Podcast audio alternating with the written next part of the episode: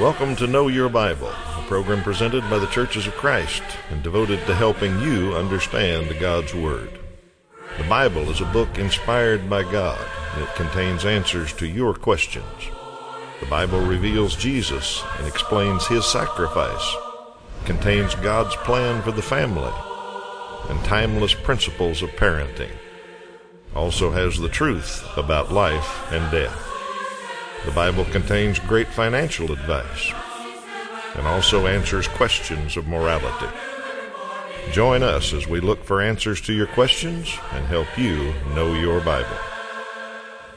Good morning. Welcome back to Know Your Bible. We're glad you're here this morning. We've got a lot of your questions we're going to try to answer today, and uh, we hope to get you to yours today. That's the way this program operates. We take viewers' questions I have a phone number and a website at the bottom of the screen there. You can use them anytime and get in touch with us. Tell us what you'd like us to talk about on Know Your Bible, and we'll get to your question as quickly as we can.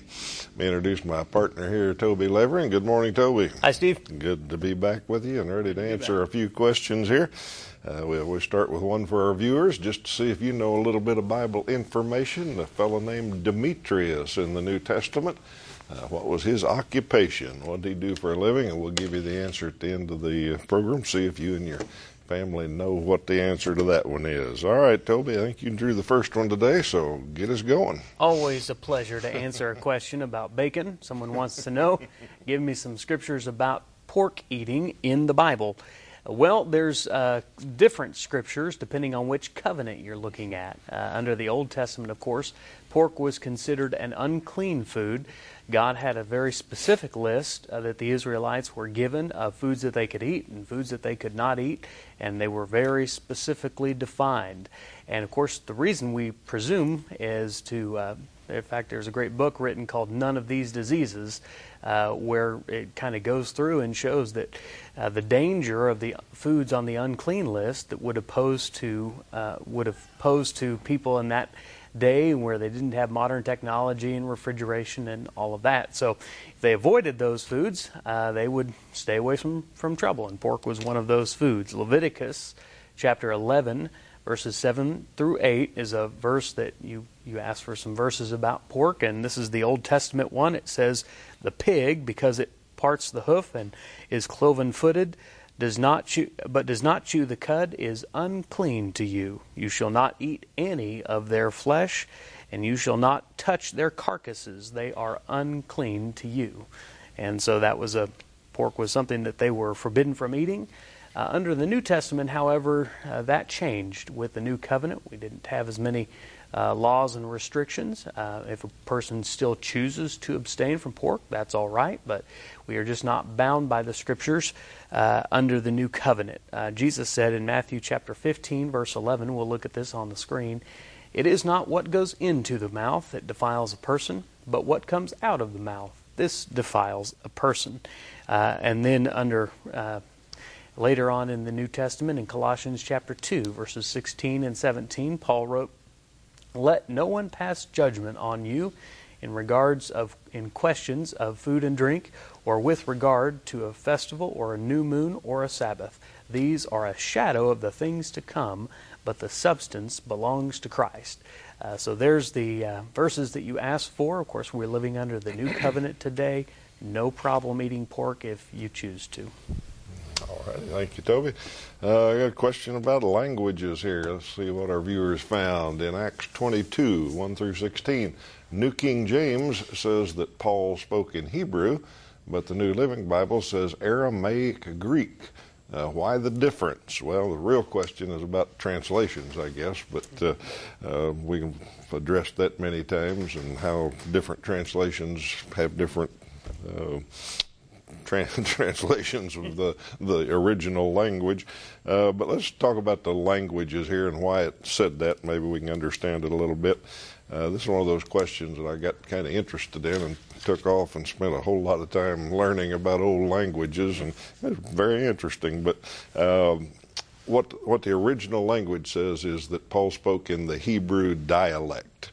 Uh, so whatever the Hebrews, the Jews spoke at that time, is what he spoke in. If you go back and read the passage and go back into chapter 21, uh, Paul's in trouble. He's in Jerusalem, and there's some folks that want him arrested. Uh, so a commander comes to arrest him, and he speaks to the commander and says, Can I say something to you? And the commander was surprised. He said, Do you speak Greek? And he said, I, I thought you were the Egyptian. And Paul says, No, I'm a Jew. And so then he says, Can I speak to the crowd? And then it says in chapter 21 that when he spoke to the crowd, he spoke to them in Aramaic, the NIV says, and said when they heard him speak in Aramaic, they became very quiet. Well, the original says uh, the Hebrew dialect. So there's a lot of languages in there. Now, what happened is uh, the original Jews spoke Hebrew, classical Hebrew, I guess you could call it, although I'm sure it changed over the centuries some, but Hebrew, which is still available today, and uh, the Hebrew Bible's written in it and all of that. But then they got conquered, they got taken into captivity, they went to all different countries, and so the languages changed through the centuries. Uh, the Assyrians conquered them first, and it's interesting, the Assyrians had also conquered Aram, so they spoke Aramaic because it was a lot simpler language than Assyrian. So Aramaic became a very popular language, or in use. Then the Babylonians conquered them. Then the Persians conquered them, and then the Alexander the Great came through and started people speaking Greek. So the Promised Land, Palestine, all that had all these languages coming and going through it. Uh, so a lot of people still knew Hebrew. Uh, they spoke some Aramaic generally. Uh, Paul's day, a lot of them spoke Greek. So all that's coming together, and when the translator sat down, it says he spoke the Hebrew dialect. Well, most people agree that the Jews at that time spoke common language. They spoke Aramaic a lot. So that's what one translator put in there is he spoke in Aramaic because that was the Hebrew dialect. So anyhow, that's where it comes from.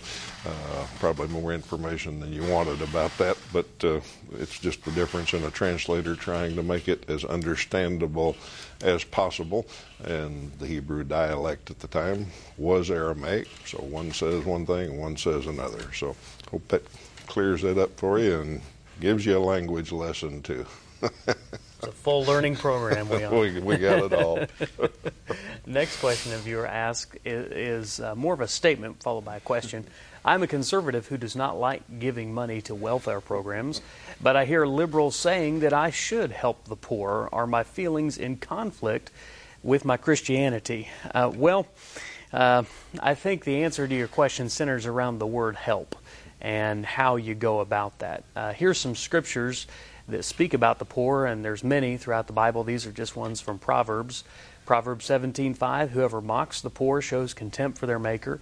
Proverbs 19:17, whoever is kind to the poor lends to the Lord, and he will reward them for what they have done. Proverbs 29:7, the righteous care about justice for the poor, but the wicked have no such concern. Proverbs 31:9, speak up and judge fairly, defend the rights of the poor and the needy. Well, uh, I think of course, Jesus said poor people would always be with us, uh, and so we have to understand or think, use our brains as Christians, how to help these folks.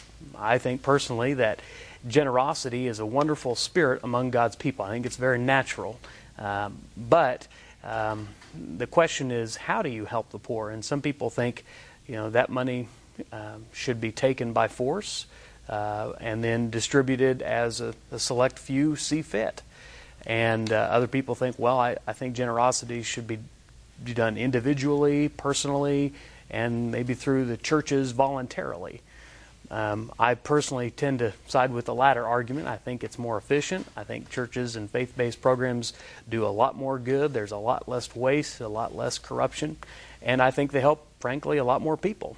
Um, that's not to say that uh, people that are getting help from government programs are bad or anything like that. It's just, uh, as anyone who's dealt with that system can tell you, it's very inefficient and uh, it doesn't usually tend to help in the way it intends to.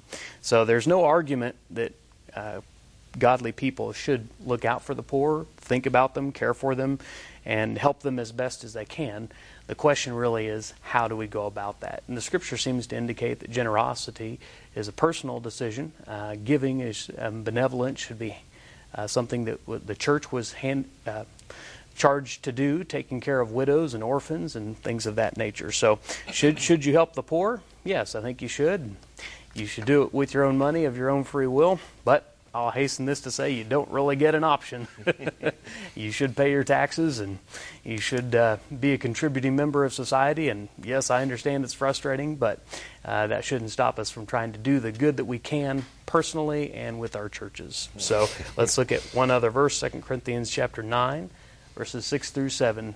Remember this whoever sows sparingly will also reap sparingly, and whoever sows generously will also reap generously. Each of you should decide what you have decided in your heart to give, not reluctantly or under compulsion, for God loves a cheerful giver.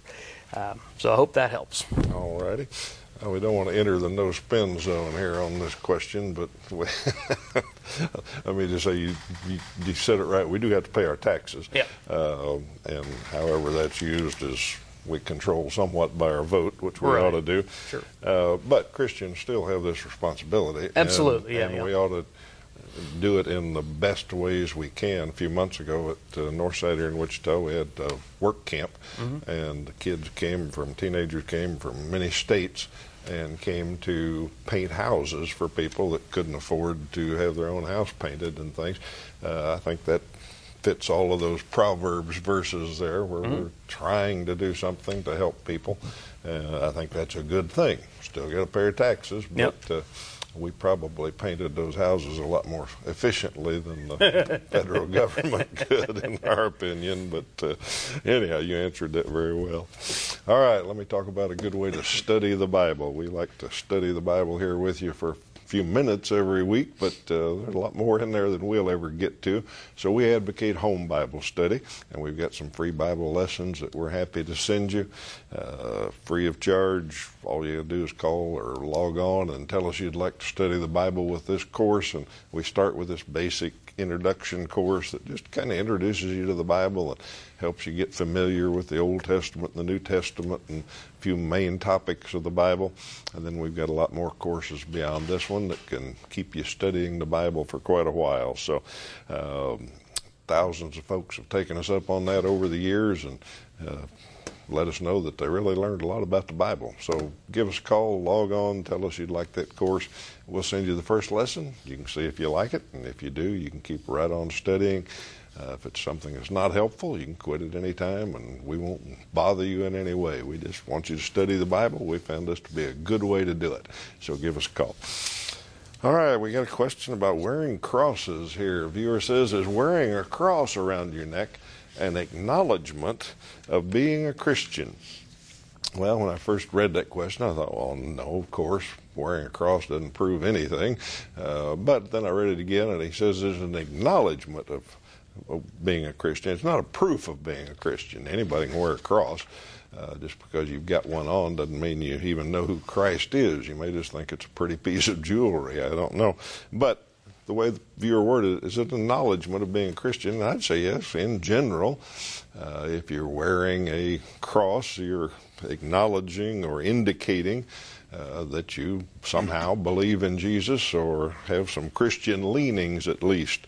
Uh, the example I thought of was I've got a number of uh, Wichita State Shocker T-shirts, and when I wear them out in public, especially if I'm away from Wichita, they don't get a whole lot of attention in Wichita. But uh, wore one in Colorado a few months ago, and uh, two or three people stopped me the day I had one on and said, "Hey, go Shockers!" And another one said, "Hey, I graduated from Wichita State." And uh, so they saw my T-shirt, and it was an indication that I have some interest in the Shockers. Now, it didn't prove how much interest I had. It didn't prove whether I was a way committed fan or just a casual fan, or uh, you couldn't tell anything like that. But by wearing it, I at least said, "Yeah, I approve of the Shockers." So, uh, so this viewer's question Is wearing a cross an acknowledgement of Christianity somehow? Yeah, I think probably so in general. Now, some people object to wearing religious jewelry like that, and, and let me tell you why. Uh, there is a danger in it, and the danger is indicated in Matthew chapter 23 5. Let's look at that verse. Is what Jesus said about the Pharisees. He said, The Pharisees do all their deeds to be seen by others. They make their phylacteries broad and their fringes long. Now, if you don't know much history, you don't understand that. Let me show you a picture of a modern day Jew. Uh, and what he has up there on his forehead, that's a phylactery. It's a little box with scriptures in it. And you see his shawl there that has fringes on it uh, the longer they are, supposedly proves how religious he is. So, what Jesus said about them, the Pharisees, not this fellow here, he's probably a very fine fellow, but Jesus said of the Pharisees, uh, they make their phylacteries large. They put big boxes on their head that proves they got a lot of scriptures on their mind and then they make their fringes long to show how religious they are and he says the only reason they do that is to be seen of man uh, they they want the applause of men and the approbation of men and all that. So uh, there's a danger there in wearing crosses and other things to prove how religious you are. So uh, be a little aware of that. But to answer the viewer's question, uh, honestly, I think yeah, if you wear a cross, you probably indicate you're kind of friendly to Christianity anyway. And oh. if you're going to wear one, make sure that you're representing it well. I guess. yeah, you know, that's yeah. you know. I, I have seen people with in fact, one yeah. pastor guy I know, he, he wears a huge cross, a great big thing around his neck, and I always think that's a little bit showy, you know. I, I, don't question his motives really, but I just think, man, that's a little gaudy. It's yeah. kind of getting close to broad phylacteries there. All right, the next question is a, a tough one. Uh, viewer asks, shouldn't we forgive others when they wrong us? And my answer is you should only forgive others uh, if you want forgiveness from God. That's exactly what Jesus said. Uh, so the answer to the question, of course, is yes. And I think forgiveness as a concept is a is a, a lovely idea, as C.S. Lewis said, uh, until you have something that you have to forgive, and that's not as easy. Accepting, receiving forgiveness and mercy uh, is a wonderful blessing and gift. Uh, giving it out is uh, much more challenging in some cases. And but in the very word itself, forgiveness reminds me that forgiveness is really forgiving. Uh, it's not just the receiving of God's mercy, but it's also the extending of that in the same way we've been shown. And so, yeah, if you're uh, a follower of Christ and a believer in the Lord Jesus, uh, that's one of the responsibilities that comes, one of the, the price tags, if you will, of, of receiving His mercy is being willing to show that to other people uh, in your daily life with your friends, family, uh, even perfect strangers. Got to be willing to let stuff go and um, understand uh, how much God has forgiven you. Scripture kind of calls it a debt. If thinking about uh, financial terms, if you owe some money, uh, and the person to whom you owe it says, "You know what? Forget about it. it it's don't. It's not. I'm not even going to consider it a debt." Uh, boy, that's a wonderful thing. Much harder, however, when someone owes you money uh, to uh, extend that grace to other people. But we're called to do that. Uh, this is what Jesus said in Matthew chapter six, verses 12 uh, through 14. When he's talking about prayer, he says, "And forgive us our debts." As we also have forgiven our debtors. For if you forgive other people when they sin against you, your heavenly Father will also forgive you. I'm very serious about it. And I think the most important phrase of that verse is the three words, as we also. Uh, as much forgiveness as you want, uh, that's as much forgiveness as you have to extend to other people. So the answer is yes. Can be challenging sometimes, but that's what Jesus did for us, and that's what his followers are called to do for others. All righty. A dream question here. Does God still communicate to us through dreams? Well, certainly read about that in the uh, Bible, about different men and women that received dreams or visions from God and gave them specific instructions about things. Uh, viewer wants to know, does he still do that? Well, a couple of things we don't understand. Uh, number one, we don't understand dreams, and number two, we don't understand how the mind works for sure. Uh, so we have dreams and we get answers to our questions sometimes. We'll go to bed wondering about something. Uh, what should I do about this? And maybe when we wake up in the morning, we, it's clear to us. We, it's been clarified. Uh, maybe we wake up and we finally understand some verse or something that we've been trying, struggling with to understand what that means for me. And so it's easy to say, well, God revealed that to me in a dream. Now, we don't know how the mind works. We don't know how dreams work. Uh, but God created the mind, and I'm going to be generous enough to let him use it any way he wants. Uh, if he wants to reveal, clarify something to us in our mind some way, that's fine with me. Uh, what we do know for sure about this question is is that God doesn't reveal anything new to us. He doesn't give us any new revelation that's not in the Bible. Uh, because he said so. The writer of Hebrews in chapter 1 and verse 1 made it very clear. Uh, let's look at that. He said, Long ago, at many times and in many ways, God spoke to our fathers by the prophets. And remember, he just said in many ways. That includes dreams and visions and all kinds of things. But in these last days, he's spoken to us by his Son, whom he appointed the heir of all things, through whom also he created the world. So, what that verse says is in the old days, God communicated things to people. He spoke to Abraham.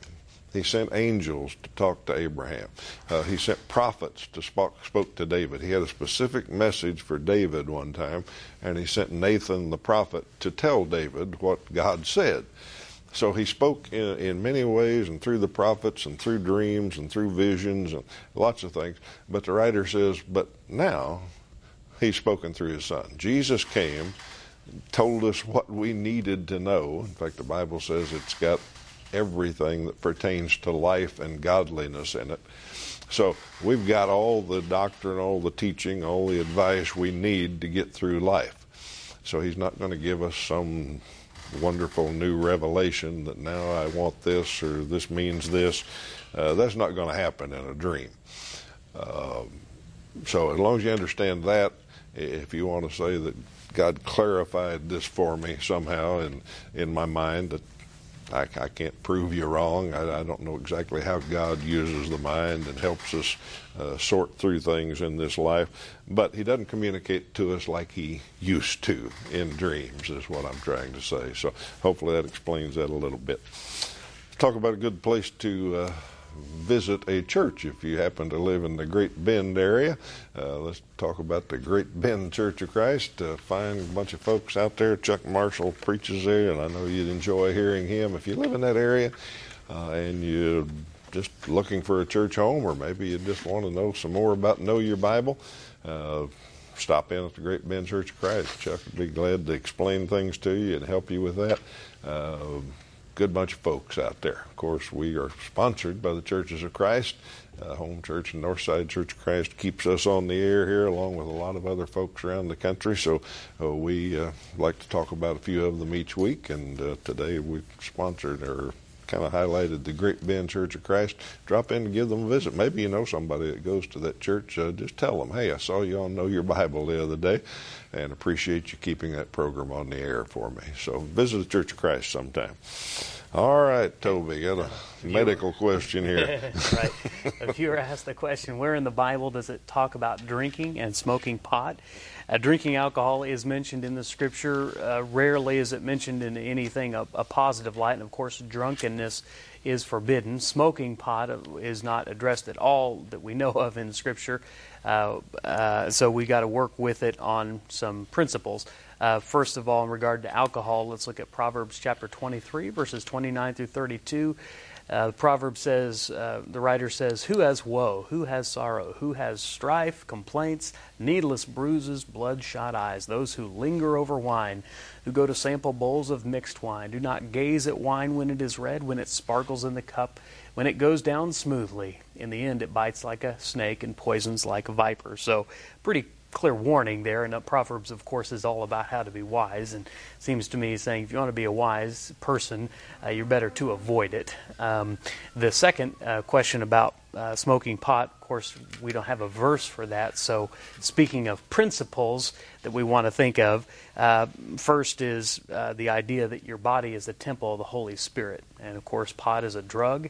Uh, it's not good for your body, and many studies have shown that. It's harmful, hurtful, opens you tend to go to stronger and stronger drugs afterward uh, while using it. Um, so it's it's uh, violating. It's it's not taking care of the temple on which the Holy Spirit lives in. If you're a Christian, uh, the second principle I think really violates uh, is letting something else master you, letting something else control you. Second Peter chapter two verses 19 and 20. It's not on the screen, but it's uh, one you can look up at home and uh, you know we shouldn't be giving ourselves over to anything that masters us or that enslaves us.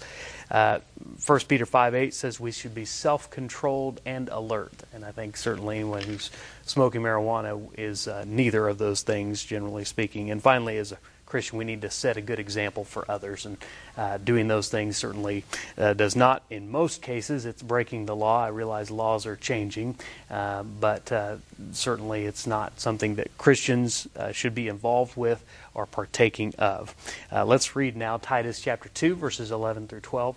The grace of God has appeared to all people. It offers salvation that has appeared that offers salvation to all people. It teaches us to say no uh, to ungodliness and worldly passions and to live self controlled, upright, and godly lives in this present age. So, certainly not appropriate or wise uh, to be using either of those substances. All righty, I think we got time to squeeze one quick one in. Viewer says, Why do preachers make everything right or wrong instead of talking about do all things in moderation? Well, I'm not sure I can speak for all preachers, and I'm not sure all preachers do that, but I think I get the guy's point uh, of this that there are some things that aren't black and white. Uh, there are some things that you ought to are okay to do. You ought to do them in moderation, and I understand the question. Uh, the Bible actually doesn't say do all things in moderation. That's not a Bible verse. Uh, let me put two up that are in the Bible that are pretty close. Philippians 4 5 says, Let your moderation be known to all men. So we ought to be temperate. And then the second one is uh, 1 Corinthians nine twenty five. Every man that striveth for the mastery is temperate in all things. And he's talking about athletes there, that they're moderate in things. So uh, it's a little bit in the Bible, but not exactly. All right, let's get our trivia question answered for the day. Uh, what was the occupation of Demetrius? Demetrius was a silversmith and uh, got in all sorts of trouble uh, because of his occupation being taken away by p- teaching about Jesus. All right, we're glad you've been with us today. We hope you come back next week. Till then, you have a great week.